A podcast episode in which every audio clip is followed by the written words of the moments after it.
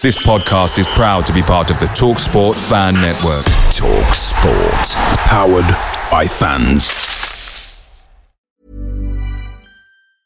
I'm Sandra, and I'm just the professional your small business was looking for. But you didn't hire me because you didn't use LinkedIn jobs. LinkedIn has professionals you can't find anywhere else, including those who aren't actively looking for a new job but might be open to the perfect role, like me. In a given month, over 70% of LinkedIn users don't visit other leading job sites. So if you're not looking on LinkedIn, you'll miss out on great candidates like Sandra. Start hiring professionals like a professional. Post your free job on linkedin.com/people today. Hey guys, quick thing. The Talksport Fan Network is proudly supported by McDelivery, bringing you the food you love. McDelivery brings a top tier lineup of food right to your door. No matter the result, you'll always be winning with McDelivery. So the only question left to say is, are you in? Order now on the McDonald's app and you can get reward points delivered too. So the ordering today means some tasty rewards for tomorrow. Only via app at participating restaurants. 18 plus rewards registration required. Points only on menu items. Delivery fee and terms apply. See mcdonalds.com.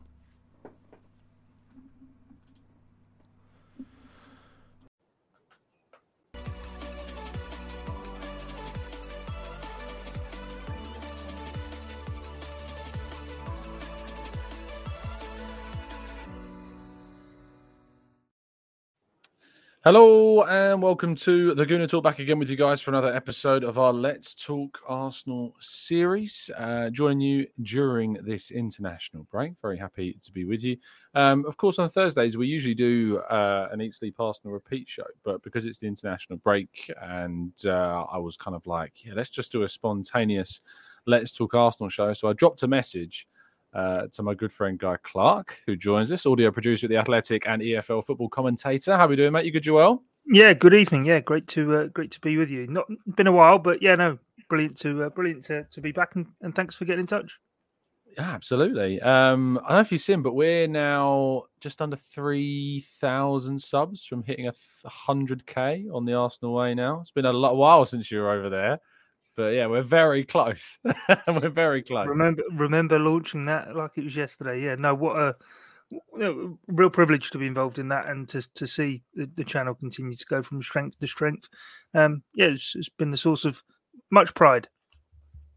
Absolutely, yeah. It's been some great work Umar in particular has done uh, behind the scenes, and uh, yeah, the people that have, have helped start that and have, have, moved on to other things in the journey, and the people that have joined along the way as well. It's been a great team effort, and yeah, hopefully before the end of the year we'll be celebrating a, a YouTube plaque, and I, I, think Umar probably deserves it. yeah, I, I think Umar definitely definitely does. I does. think uh, we'll certainly be handed. We'll do a. We'll have to do a group photo at some point and do a team thing. But uh, uh, we're uh, if you are enjoying the content here, uh, we've just got a measly fifty-two thousand here. If you want to continue to subscribe and drop a like and help our way to one hundred k one day, who knows? But please do. But uh, we're here to, this evening to have a chat about Arsenal's season so far because.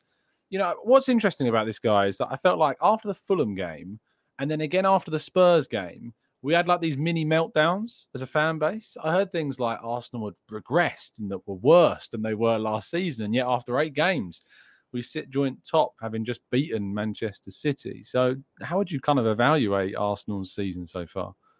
I think I think it's been as good as can be expected. I think to for the season last year to finish in the manner it did, to then pick themselves up and remain unbeaten as they have done, you're not going to. Last season, the start to last season, what was it? I mean, in sort of at this period of time, obviously the season started a week earlier. I think Arsenal had won eight of nine games, had lost the game away at Manchester United, which was really unfortunate to have lost the manner in, in, in which that defeat came around at Old Trafford. But that was that was a freak. That isn't normal. That normal teams don't do that every single season. You might point to Liverpool what four seasons ago doing something similar and say, well, someone else has done it in the not too distant future, but forget about it. To to fall away as Arsenal did at the end of last season and the psychological blow for what is a very young team to have actually responded in the manner they have, I think has really been mightily impressive. And Arteta was talking about it, wasn't he? The, the, manager after the Man City game saying we need to go through or needed to go through experiences. He was mainly talking about defeats to Man City in the past. One of which really crushing uh, at the Etihad back in April said we need to go through these experiences as a young group to, to grow and learn and be able to develop and, and push forward. And I think that's that's exactly what we've seen. Yeah, we have developed. I think there was a real need to grow and, and evolve. You know, I remember at the start of the season when Partey was playing right back, or it kind of was like a hybrid fullback midfield role. There was a lot of backlash to that, you know, especially after the Fulham game where we we can we dropped points and it felt as though kind of you know three games in we've already dropped points and there's all this expectation after last season about where things are going. Do you, do you feel as though that after what happened last season, which I remember when we were, you know, on the Arsenal way at the beginning of that campaign and talking about what Arsenal were doing, and we kind of felt that yes, it was, you know, a surprise and that we were overachieving in a way, but even though we overachieved in everybody's minds, it then led to an expectation for this season that we have to challenge for a title. Do you think that was a fair expectation?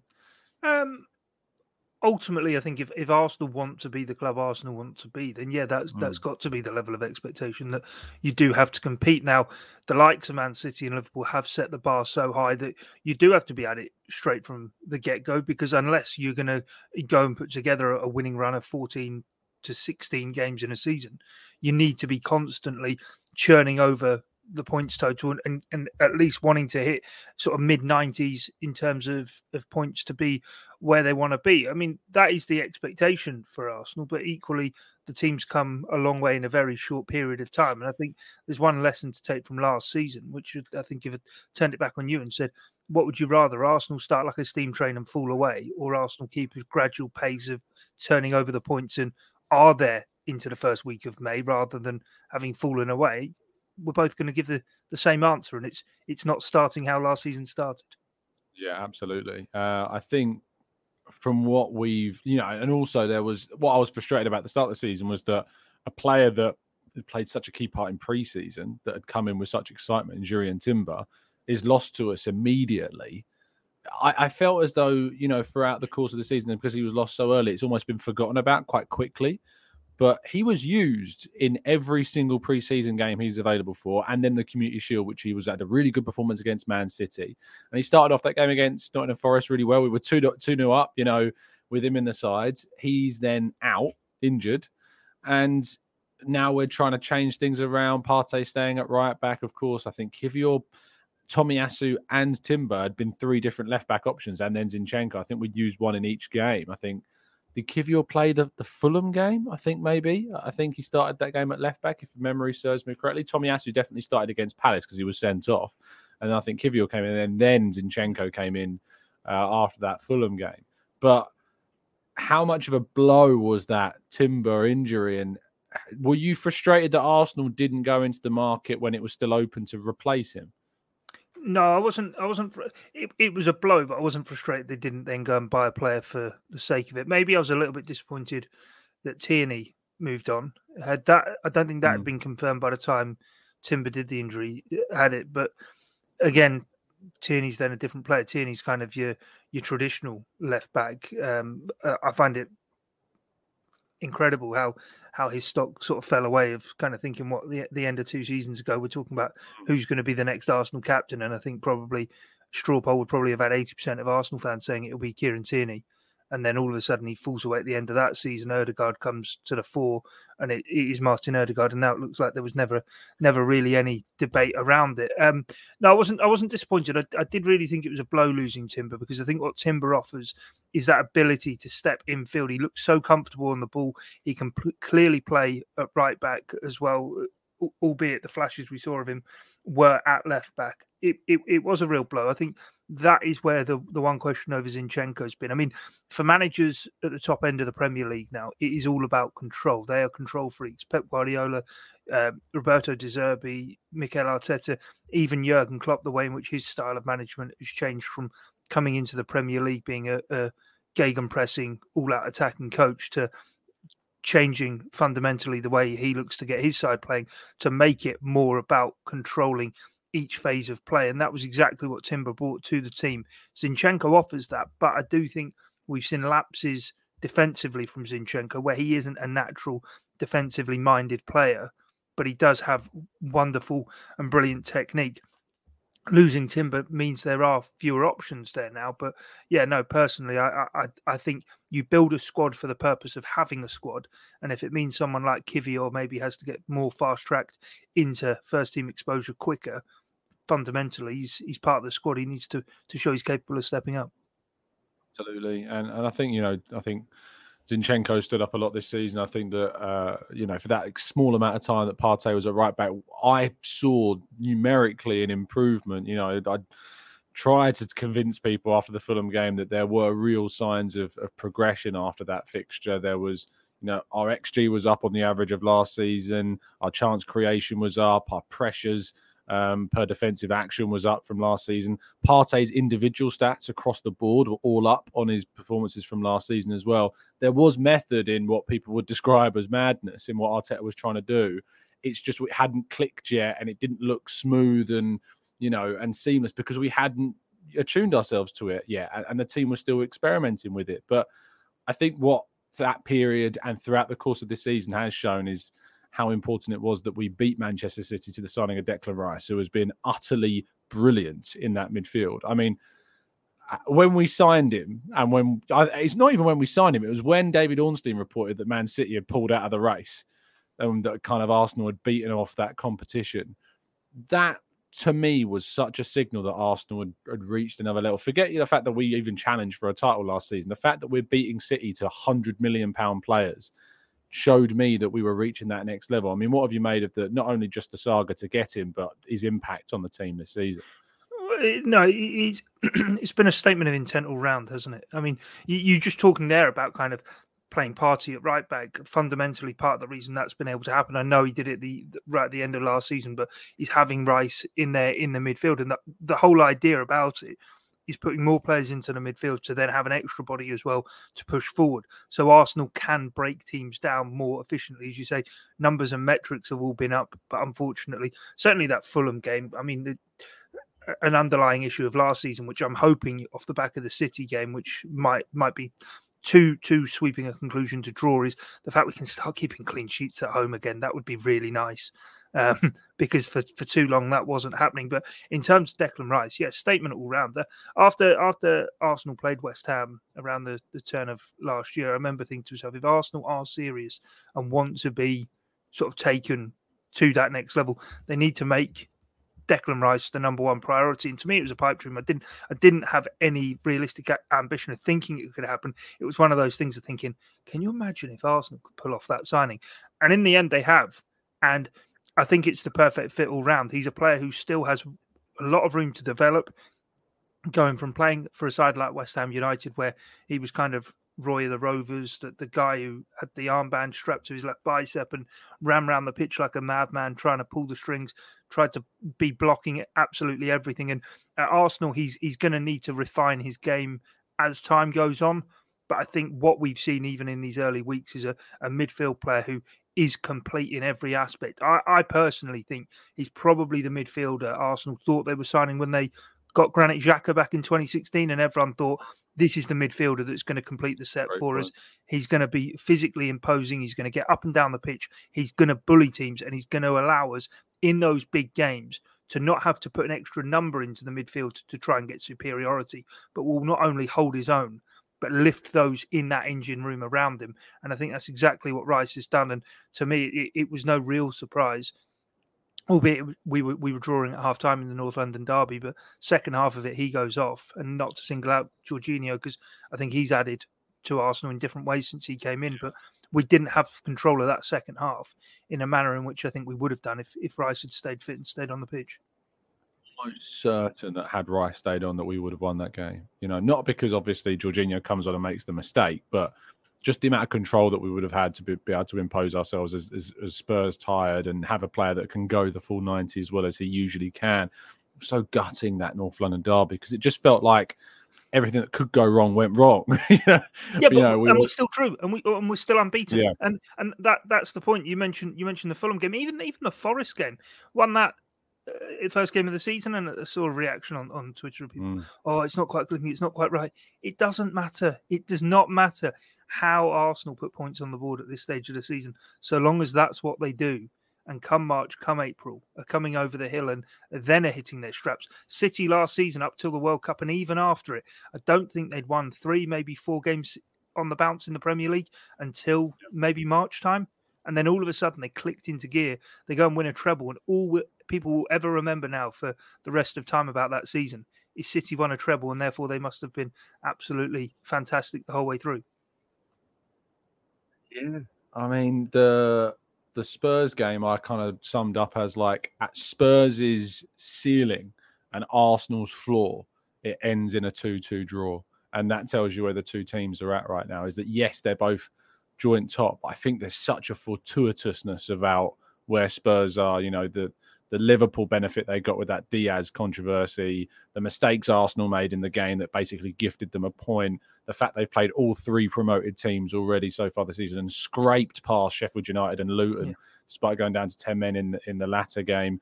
Um, they obviously they, they, they beat Burnley quite comfortably, but Burnley I think have, have been really poor this year, way more than people expected them to be. I think there was a lot of expectation about how they came up from the championship and the work the Kompany had done, but they've been they've lacked that defensive edge that they had under Sean Dyche, and they've tried to play football and got punished for it uh, uh, so many times. And and the other game was I mean, they drew at Brentford in a game where you know Brentford haven't been particularly good this season either, and arguably Brentford probably should have won that game because they had the chances to win it. And Luton, I felt, you know, they, how Luton didn't score and that open goal that uh, Adebayo missed as well. There's another game I think in there. Was it um, was it Fulham? Did they play for Bournemouth? I think they beat uh, as well. Um, and Bournemouth pretty terrible as we've proven when we went down there and you know not fall past them. So I, I think it's uh, I think ultimately it is a little bit of an elephant at the top of the tree with Spurs, and eventually that tree will bend uh, and snap, and that elephant will come crashing down. And hopefully, Arsenal are there to pick up the pieces and, and continue forwards and onwards. I mean, the other team that have been in the mix a little bit has been Liverpool this season. I think they've been better than they were last season, but still lack. Some, there's something still lacking about them. What yeah. have you made of them being touted as the other real competitor in this title race? It's bizarre with Liverpool, isn't it? Because they they seem to have this propensity to go from looking absolutely imperious and sweeping all aside of them, almost completing a quadruple only a couple of seasons ago, and yet the next year they then completely fall away.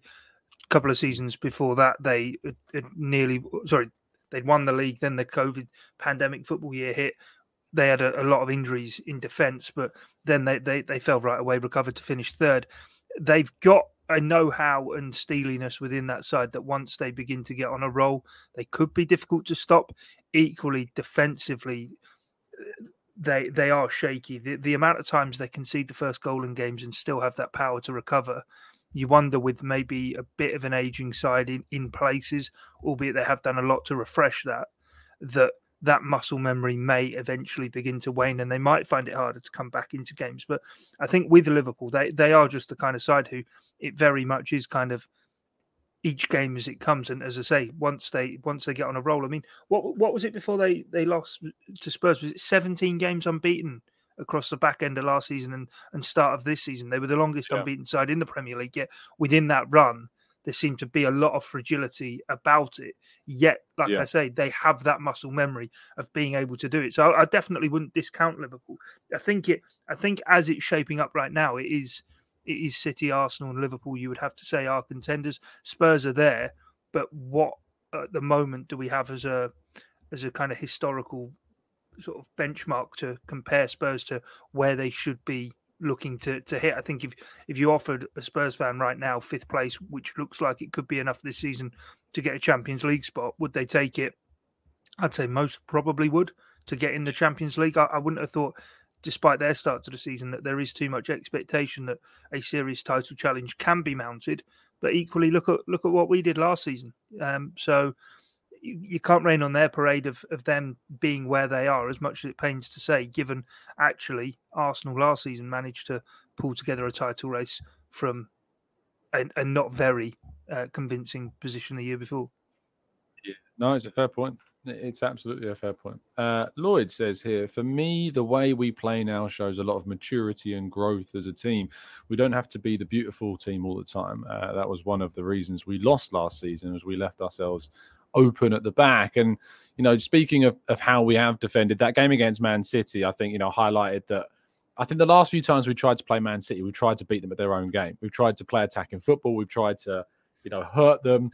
And we've seen teams like Liverpool successfully do that, you know, and, and, and beat Manchester City. We've seen Tottenham obviously hit them on the counter and and hurt them in that way. But Arsenal didn't play like either of I felt the way that Liverpool have succeeded and the way that Spurs have succeeded. I think it was a really combative, industrious display that restricted City to the amount of chances that they ultimately created, which was zero in the case of Erling Haaland.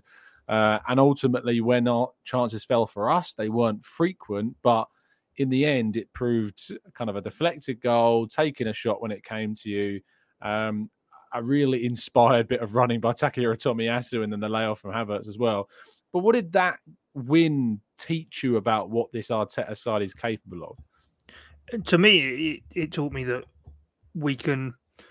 There, there are base principles to, to what Arteta wants to do and how he wants Arsenal to play. And I, I've thought a long while, whilst he's been Arsenal manager, there has been certain levels of stubbornness that have come back to, to bite him or certainly in the early days, it seemed to be more around man management and stubbornness that I, am I'm, I'm uh, happy to admit I I thought he was sort of going over the mark sometimes with the, the level of players that were always kind of seemingly being ostracized, whether that was Guendouzi, whether it was Aubameyang. It seemed to me like it was very gung ho in that respect. And to that point last season, I think we kind of had our way of playing and it almost by the end of the season, even when it was beginning to go a bit wrong, was kind of no, we have so much conviction in what we're doing, we're going to stick to it no matter. This season, I think fundamentally for me, what's what the change has been, we no longer have a starting 11. The idea of having a first choice 11 is redundant when you're playing 50, 55 plus games in a season, or if that's what you're aiming to do, because you're not going to get that 11 on a pitch any more than maybe, say, 20, times through the course of a campaign. So the idea that Arteta clearly has gone away this summer and done and loaded up in the transfer market is let's build a squad that gives me the options, horses for courses to win the games we need to win. Now, effectively, by putting Rice out into that left hand central midfield role that Xhaka played last season, Xhaka was very much more offensive in that role. And whilst he was robust, you mm. didn't really want him getting too much involved in the defensive side of the side of the game because we'd seen over over the years that positionally he, he wasn't really disciplined enough to carry it out. But against Man City, by clogging up the midfield effectively with having Jorginho and Rice in there, showed an ability to be able to try and win control of the game. We might not have controlled the game in terms of possession, but as you say there, we allowed City to have the ball in the areas of the pitch that weren't going to damage us, and we were able to control the ball without controlling possession of the ball. And then when we did get it, yeah, there weren't there weren't a great. I'm not going to say it was like one of the performances for the ages because it wasn't. Mm. But what no, it was was a performance that was needed and required to get over the line in a big game in the manner in which we haven't done for a very very long time. I mean, ultimately, the last two seasons have boiled down to away games at Spurs and Man City, where we've gone into them hopeful that we can arrive at one of these big occasions, and that hasn't happened. Now, we've done it at home against Man City. The challenge is now we played City at home. We've also played Manchester. Uh, sorry, we played City, Spurs, and United all at home. We've got a great points tally for what we've got so far. But what it needs to be is the foundations being set to go and do that in away games and carry that template out in hostile environments.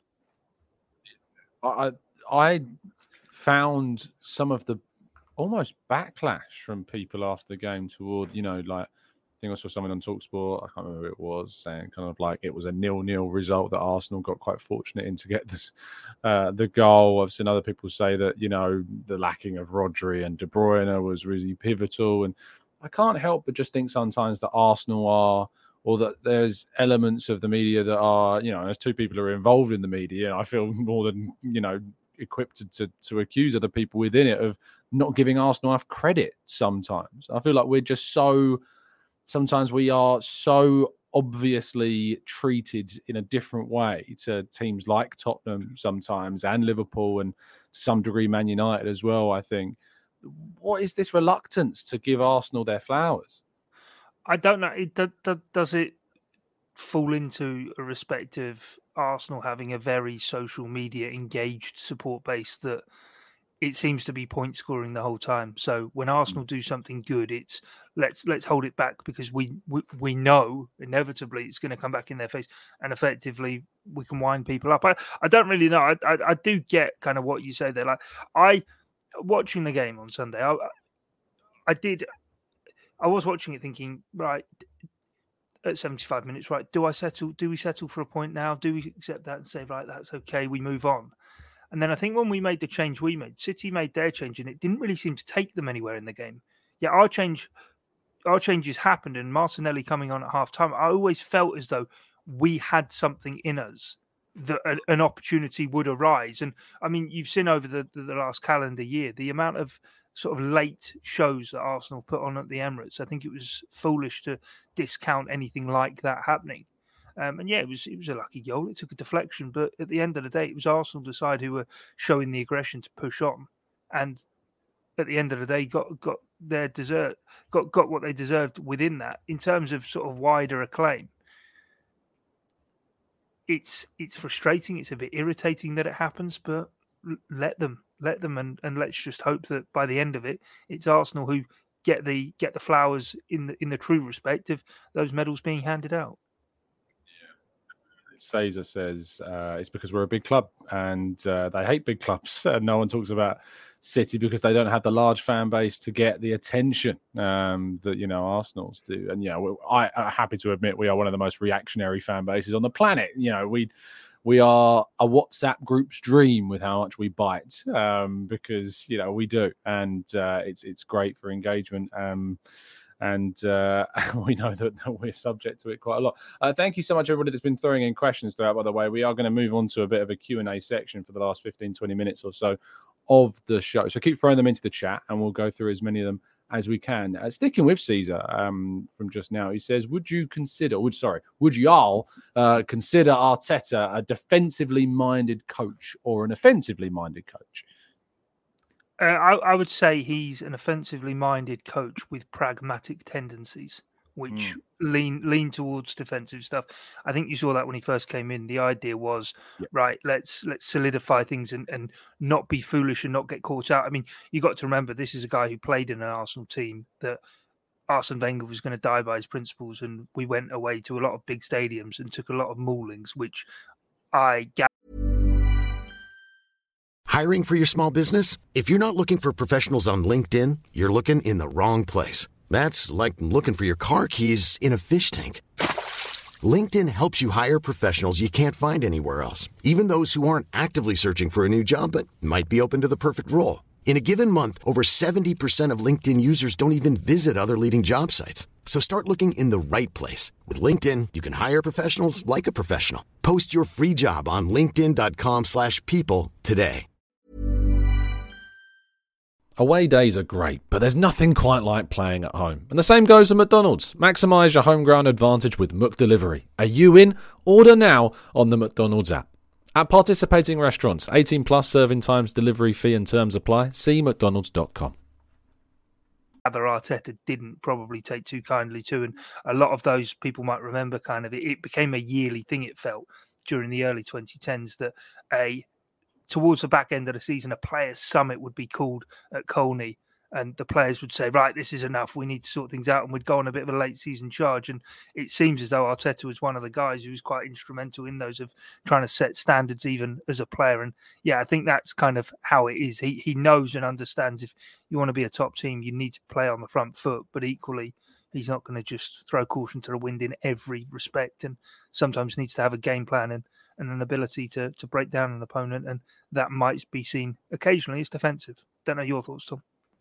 Yeah, I remember when he first came in, there was a lot of kind of question marks about what is Arteta's style, and I think a lot of his critics used the fact that they just couldn't really see what he was trying to do, and I think that the the reason for that was because he inherited such a broken, fractured group of players that Unai Emery had really kind of pummeled in some ways, in some players' cases, into kind of this lack of creative, like just inspiration. Um, and you're right, you know, he switched to a back three. Um, Kieran Tierney was often part of that back three as well. Maitland Niles obviously played in that wing back position, but we had say Kolasinac sometimes involved in that. Monreal was it Monreal? I think he left by that point. But I know that we played plenty of left backs in kind of that left centre half position of the back three to try and give us both mobility and fluidity, but also defensive security as well. And it worked to win an FA Cup, you know. And I always look at that FA Cup as a massive achievement that really doesn't get the credit that it deserves because it wasn't his team. It was something inherited. And I think the backwards way to look at that, and sometimes some of Arteta's biggest critics use this and they're like, well, he did it with, it wasn't his team, it was Emery's team that he won that with. And I'm like, that's more of an achievement than if he'd have Yeah. done it with his own group because it was a coaching masterclass in how he set Arsenal up and got them playing. Yes, Aubameyang was a key figure in that, but in in essence, I think he won that in really impressive fashion with his style and with his changes that he made. And eventually, we've seen an evolution to a side that has got a definitive style that uses the um, the wide areas so offensively and so dangerously, and has now brought in a centre forward in Jesus that brings together kind of the is a bit of a glue and a connective. Um, what were those? Um, it's a really bad analogy. Do you remember when you were younger and those toys you had that had like all the pieces that were like clicked together to build like these really strange structures? I can't remember what they, they were called. Yeah, Um, yeah, I, I- yeah. I, I, I, can't say, Tom. I thought about. you know what they were like long? uh, Yeah, I know- like, I know what you mean. And like the long like plastic um like grids, I guess. But there was like one circular one that has like loads of like spokes in it to attach loads to, and that's like Je- Jesus. He just kind of brought everything together. Is it Yeah. Meccano? I don't think it was Meccano. That was the metallic one where you should just screw in. It was something different to that. It was more of a plastic. They were plastic. They weren't metal. Yeah, yeah, they're all plastic. Um, but uh, yeah, and you had like the little connections, and I see like Jesus as that connective thing that that brings everything together, and that's why when we we might talk about transfers if someone's asked about it, but when we look to bring in another centre forward in the future, well, I'm not really that in favour of an Ivan Toney because I just think we need someone that's more collaborative. 100%. Um, as a centre forward, uh, I'm glad that Guy agrees with me on that. Um, Arsenal Adventure says, Guy, do you think that we still have another gear to go and we are still keeping it in reserve in the attack until we reach the perfect harmony between midfield, defence, and attack. I'd hope so, and I hope that's that's the the idea of a campaign. Through the course of a campaign, you grow stronger, and things begin to to develop and and come together within that. The the, the different sections of the team knitting together, and I think that's the that's the area of it, it, it clicking and, and working in that regard. Is said before, I don't think that there's an idea of having a, a- a one to eleven like there definitely has been over the last few seasons.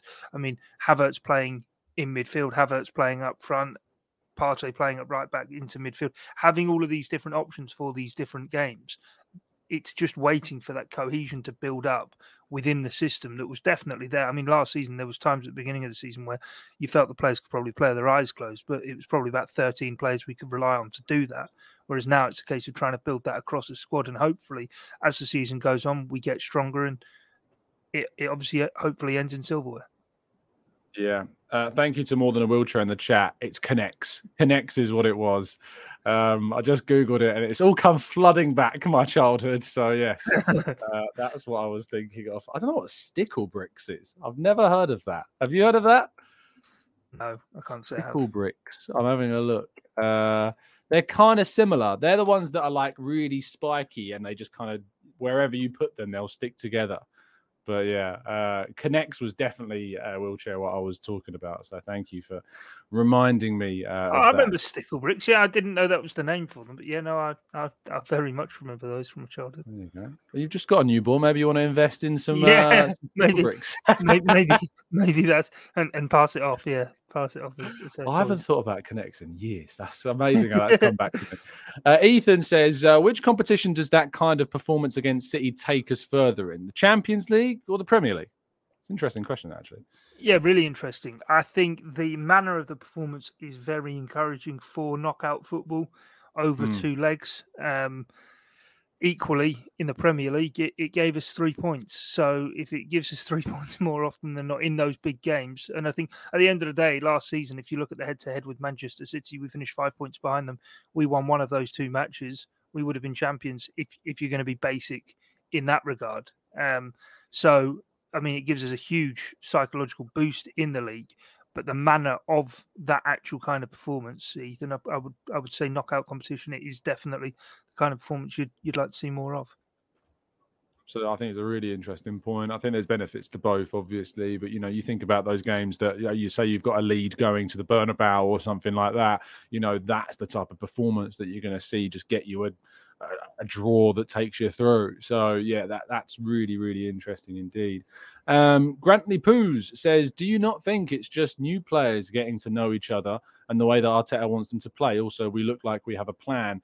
Uh, a plan A and a plan B uh, of playing now with a bench that matters as well. I suppose that's in relation to what we were talking about, kind of about the um, the not necessarily looking like we've clicked yet and having a gear to go. Still, do you think it's just because it's learn? Do you think it's because of the new players that are coming like Rice and Havertz and players, yeah, like, or do you think it's more so the change of philosophy in some ways? No, hundred percent. I think one informs the other. I think Arteta either wanted to move away and have sort of more options that he could he could throw in, and therefore we see the investment we do in the summer, or players became available that Arteta then went, you know what, this can help us take us to the next level. I, I think it's crucial. Yeah, I mean, like look at City for example. City uh, for the last sort of two seasons have had kind of at least four top class wide players and wingers that through any stage of a season. All of a sudden, Phil Foden started last season like a house on fire, scored a hat trick in a Manchester derby, and by March, April time, we'd all forgotten about him, and everyone was saying Jack Grealish was the best winger in the league.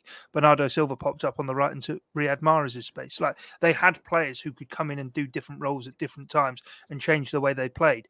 With Bernardo and Grealish, they were much more of a technical side who kept the ball, suffocated opposition with control in, in the latter stages of a season. With uh, Foden and Mahrez in the first half of the season, they were there to try and blow teams away and and try and build some kind of lead and and really take games to opponents. So it's about having different options. And I think the most underrated thing within sort of team sports or within any team sport, but certainly within football, is cohesion, is the idea of the players being able to build up a muscle memory of how they all operate.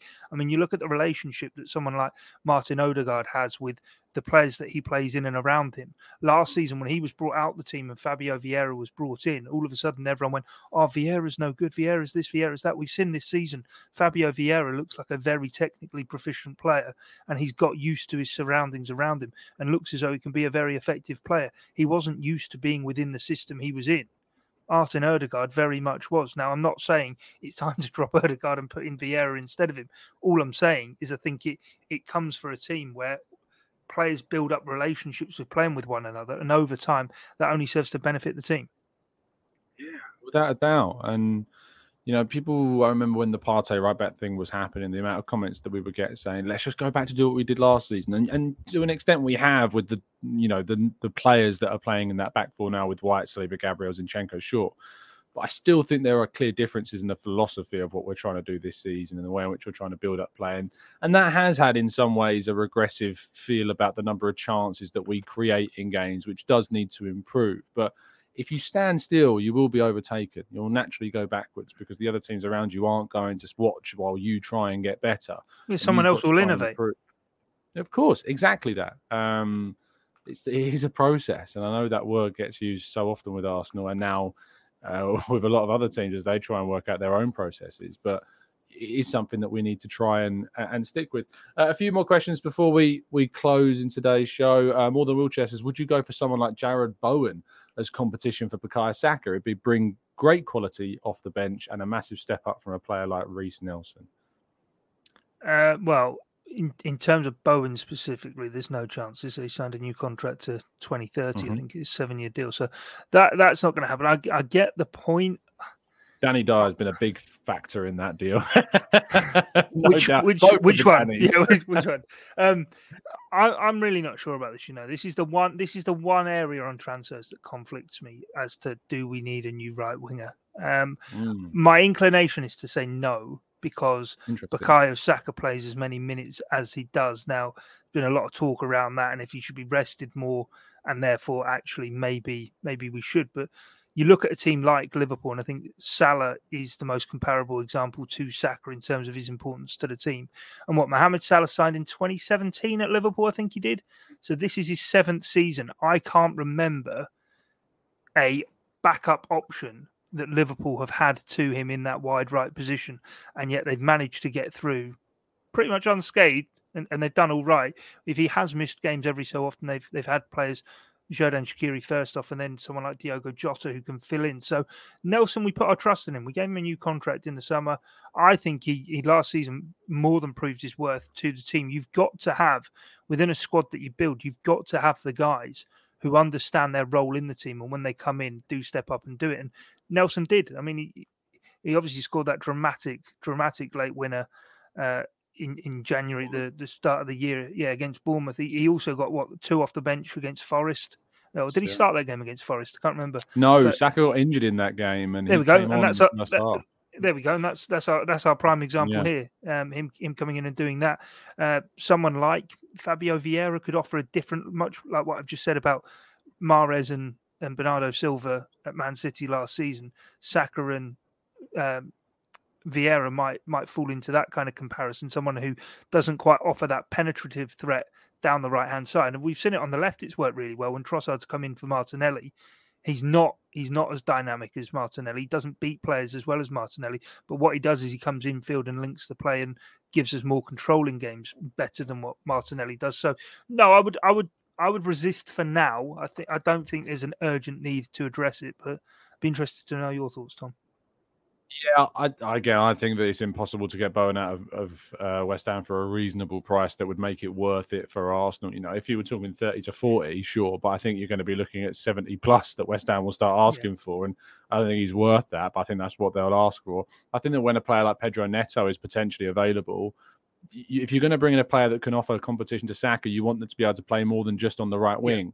And Bowen is a right winger and not much else. I know he can play maybe centrally as well, but not really. And I, Neto is someone I think that can play across those front three positions and has got the speed that I want to see in a signing that we make in the wider. I really want to see some speed brought in because Trossard doesn't necessarily have that. Nelson does, but lacks kind of the the high level output. Smith Rowe is for me more of an interior player. Vieira again more of an interior player.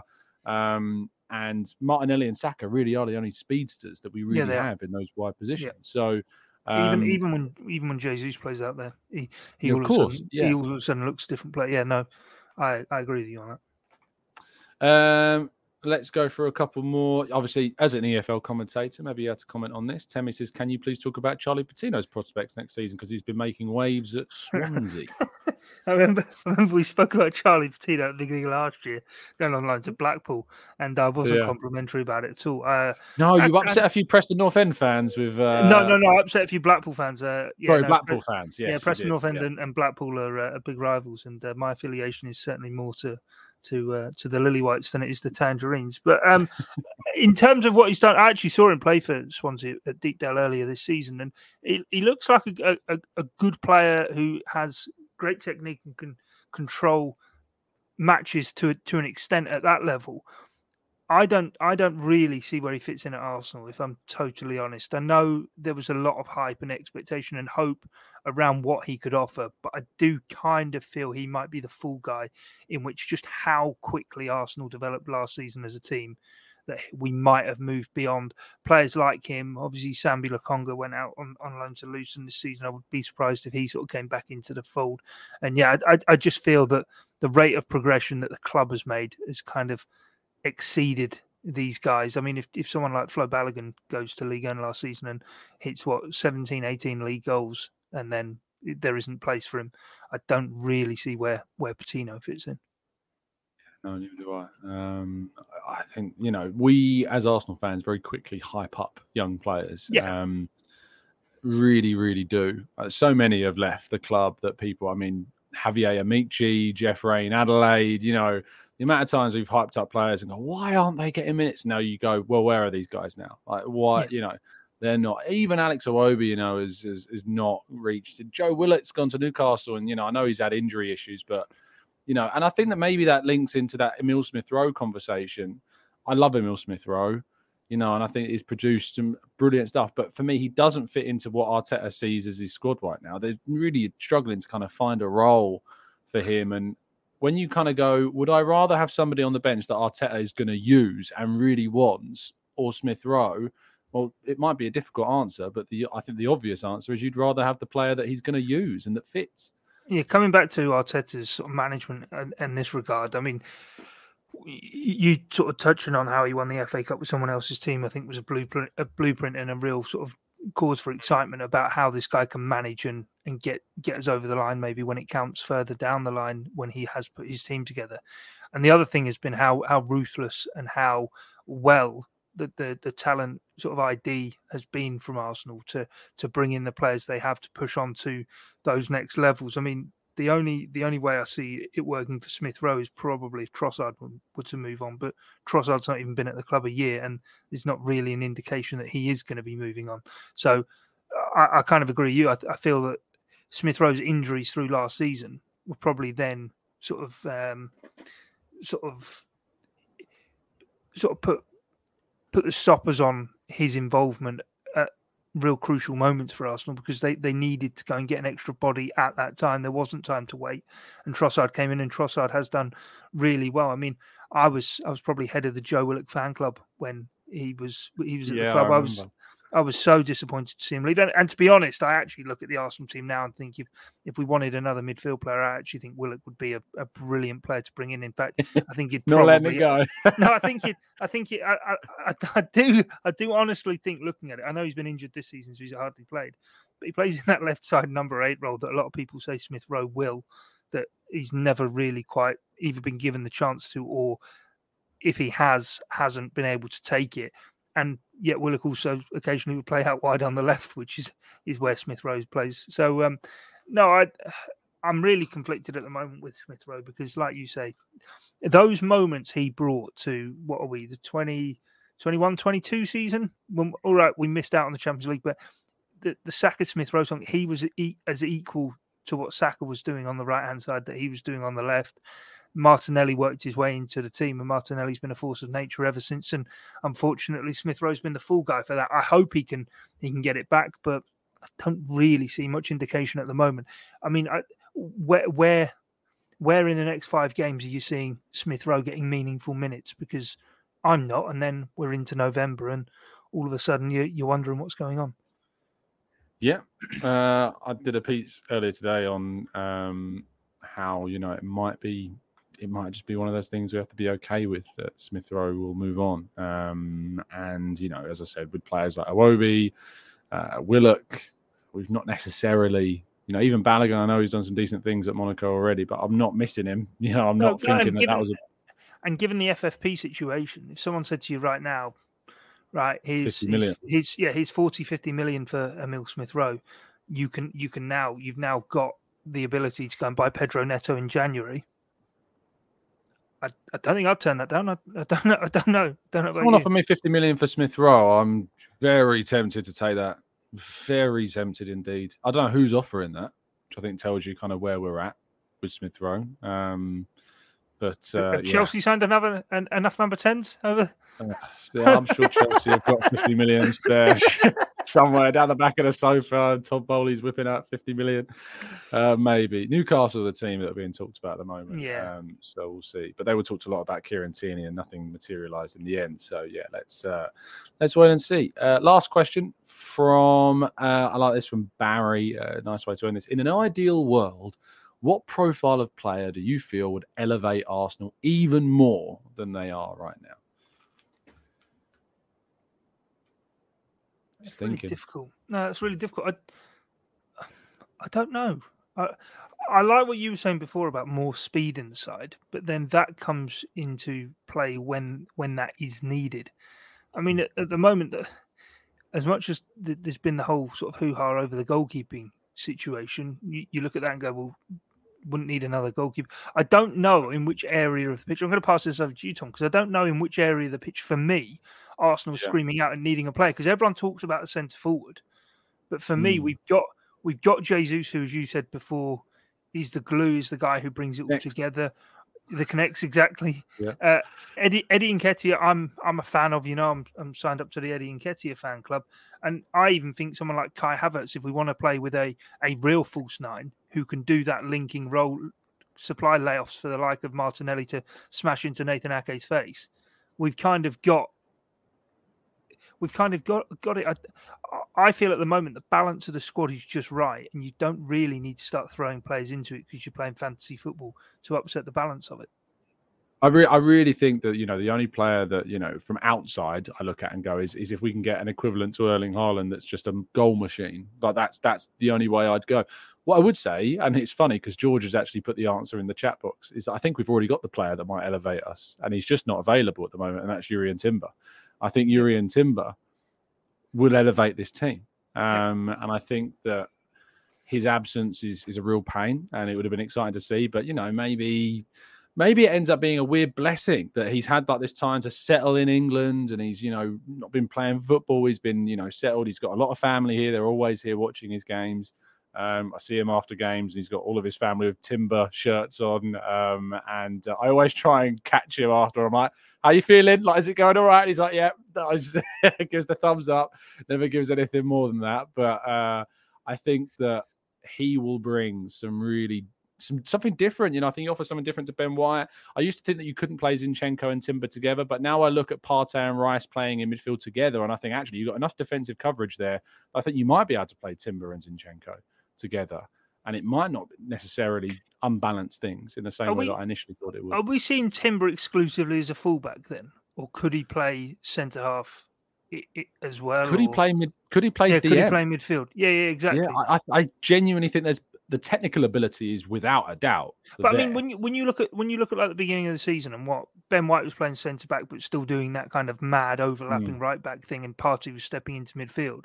I mean, if there came a time where almost you you look to do that in another way, where you allow Timber almost maybe maybe maybe could Timber develop into almost a John Stones type character that City have that starts at centre back, steps into midfield, controls the game from there, steps back into a defensive formation when we need to get men back. I mean, I, I I'm with you. I think he he could be really fun um, for this team to just open the tactical. I think I think he holds the key to to unlock unlocking a tactical war chest for for what Arsenal could do.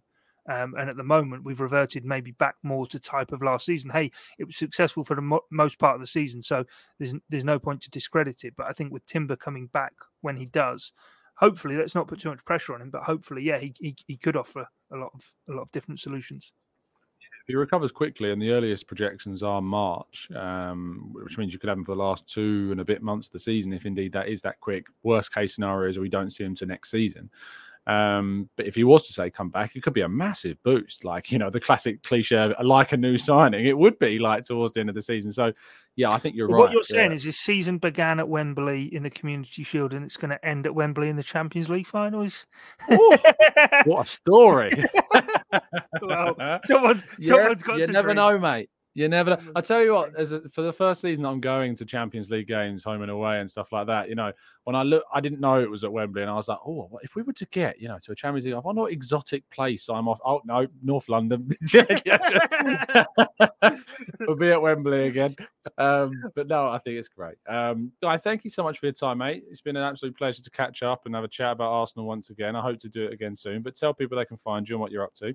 Uh, yeah, you can find me on X on Twitter uh, at Guy Mm. Clark 05 That's the best place to to find me. And uh, yeah, I'm spending my days making podcasts at the Athletic and and otherwise uh, following Preston North End around, commentating on their matches between, of course, catching the Arsenal. Absolutely. Uh, massive thank you to Guy. As he said, you can find him uh, on uh, social media. I just call it social media these days. I'm so sick of not calling it the right thing. Uh, at Guy Clarke 05. Uh, you'll find him there, and uh, he's certainly worth a follow. And uh, the fantastic, some brilliant podcasts over, obviously, at the Athletic.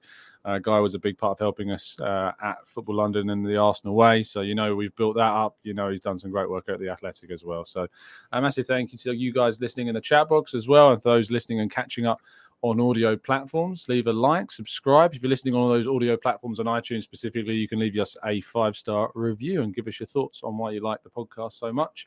Um, but yeah, I'll be back, of course, tomorrow morning, bright and early, as always, at 8 a.m. to give you all the latest Arsenal news from the last 24 hours. Have a fantastic evening, morning, afternoon, wherever you happen to be in the world, and we'll see you again very soon. And as always, up the Arsenal.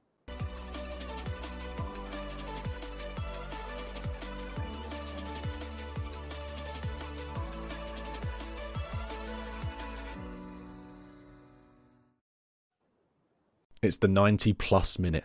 all your mates around, and you've got a McNuggets share box ready to go, and you know a late winner's coming. Your mate's already got booked for a double dipping, and you steal the last nugget, snatching all three points. Perfection. Order now on the McDonald's app for your McDelivery. You in? At participating restaurants 18 plus, serving times, delivery fee and terms apply. See McDonald's.com. Hey, it's Danny Pellegrino from Everything Iconic. Ready to upgrade your style game without blowing your budget? Check out Quince. They've got all the good stuff shirts and polos, activewear, and fine leather goods, all at 50 to 80% less than other high end brands. And the best part? They're all about safe, ethical, and responsible manufacturing. Get that luxury vibe without the luxury price tag. Hit up quince.com slash upgrade for free shipping and 365 day returns on your next order. That's quince.com slash upgrade. This podcast is proud to be part of the TalkSport Fan Network. Talk Sport. Powered by fans.